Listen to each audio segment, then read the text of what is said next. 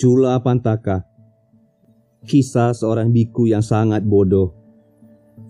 Kisah ini berdasarkan pada Dharma Pada, syair ke dua puluh lima. Ketika berdiam di Vihara Veluwana, Guru Agung Buddha membabarkan syair ke dua puluh lima dari Dharma Pada ini, yang merujuk kepada Cula Pantaka, seorang cucu dari bendahara di kerajaan Rajagaha. Bendahara di kerajaan Rajagaha ini memiliki dua orang cucu laki-laki bernama Mahapantaka dan Cula Pantaka. Mahapantaka, sang kakak, selalu menemani kakeknya untuk mendengarkan khotbah Dharma dari Guru Agung Buddha. Mahapantaka pun lalu memutuskan untuk menjadi seorang biku dan bergabung dalam sangha. Mahapantaka berhasil mencapai tingkat kesucian arahat hanya dalam waktu yang singkat. Cula Pantaka, sang adik, memutuskan untuk mengikuti jejak kakaknya dan menjadi seorang biku pula. Akan tetapi, karena pada kehidupan lampaunya, pada masa keberadaan Buddha Kasapa, Cula Pantaka telah mempermainkan seorang biku yang bodoh. Sebagai akibatnya, ia pun dilahirkan sebagai seorang yang sangat bodoh pada kehidupannya yang saat ini. Cula Pantaka bahkan tidak mampu untuk mengingat satu syair apapun dalam waktu empat bulan. Mahapantaka menjadi sangat kecewa dengan adiknya dan bahkan mengatakan bahwa Cula Pantaka itu sungguh tidak pantas menjadi seorang biku. Suatu waktu, Jiwaka datang ke wihara untuk mengundang Guru Agung Buddha beserta para biku lainnya untuk menerima dana makanan di rumahnya. Mahapantaka yang diberikan tugas untuk memberitahu para biku tentang dana makanan tersebut mencoret Cula Pantaka dari daftar. Ketika Cula Pantaka mengetahui hal ini, ia menjadi sangat sedih dan kecewa hingga memutuskan untuk kembali hidup sebagai seorang perumah tangga. Mengetahui keinginan tersebut, Guru Agung Buddha lalu membawa dan meminta Cula Pantaka untuk duduk di depan ruang ganda putih. Guru Agung Buddha lalu memberikan selembar kain putih dan bersih kepada Cula Pantaka dan meminta Cula Pantaka untuk duduk menghadap ke arah timur sambil menggosok-gosok potongan kain tersebut. Pada saat yang bersamaan, Cula Pantaka harus selalu mengulangi kata Rajo Haranam, yang berarti mengatasi kekotoran.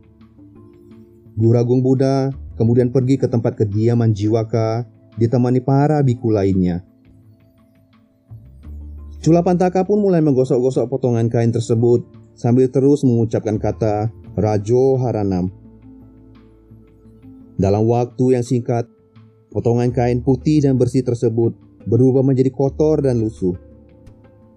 Melihat perubahan yang terjadi pada kain tersebut, Cula Pantaka pun segera menyadari ketidakkekalan dari segala sesuatu yang berkondisi.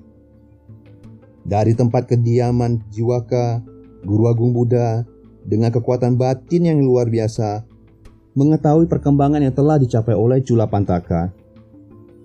Guru Agung Buddha lalu menampakkan dirinya di hadapan Cula Pantaka dan berkata, "Tidak hanya selembar kain tersebut yang dikotori oleh debu. Dalam diri seseorang juga terdapat debu hawa nafsu, debu keinginan jahat, dan debu ketidaktahuan. Hanya dengan menghapuskan hal-hal tersebut, seseorang dapat mencapai tujuannya dan mencapai arahat." Cula Pantaka mendengarkan nasihat tersebut dan meneruskan bermeditasi. Dalam waktu yang singkat, Cula Pantaka pun berhasil mencapai tingkat kesucian arahat, dan Cula Pantaka tidak lagi menjadi orang yang sangat bodoh. Di tempat kediaman Jiwaka, para umat akan menuangkan air sebagai tanda melaksanakan dana.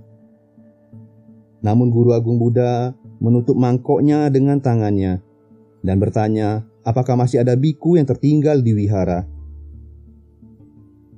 Ketika dijawab bahwa tidak ada satu biku pun yang tertinggal, Guru Agung Buddha lalu mengatakan bahwa masih ada satu orang biku yang tertinggal dan memerintahkan mereka untuk menjemput Cula Pantaka di wihara. Ketika pelayan dari rumah Jiwaka tiba di wihara, ia tidak hanya menemukan satu orang biku, akan tetapi ada seribu orang biku yang serupa. Keseribu biku ini diciptakan oleh Cula Pantaka yang sekarang telah memiliki kekuatan batin yang luar biasa. Pelayan ini menjadi bingung dan ia pulang kembali untuk melaporkan hal ini kepada Jiwaka. Untuk kedua kalinya, pelayan ini kembali diutus ke wihara dan diperintahkan untuk mengatakan bahwa Guru Agung Buddha mengundang biku yang bernama Cula Pantaka. Tetapi ketika pelayan ini menyampaikan pesan tersebut, ada seribu suara yang menjawab, "Saya adalah Cula Pantaka." Dalam kebingungannya, pelayan ini kembali ke rumah Jiwaka dan untuk melaporkan hal ini. Untuk ketiga kalinya, pelayan ini disuruh kembali ke wihara. Kali ini, pelayan ini diperintahkan untuk membawa serta biku yang dilihatnya pertama kali mengatakan bahwa ia adalah Cula Pantaka. Segera setelah ia memegang biku yang pertama menjawab, semua biku lainnya pun menghilang. Cula Pantaka pun menemani utusan tersebut kembali ke rumah Jiwaka.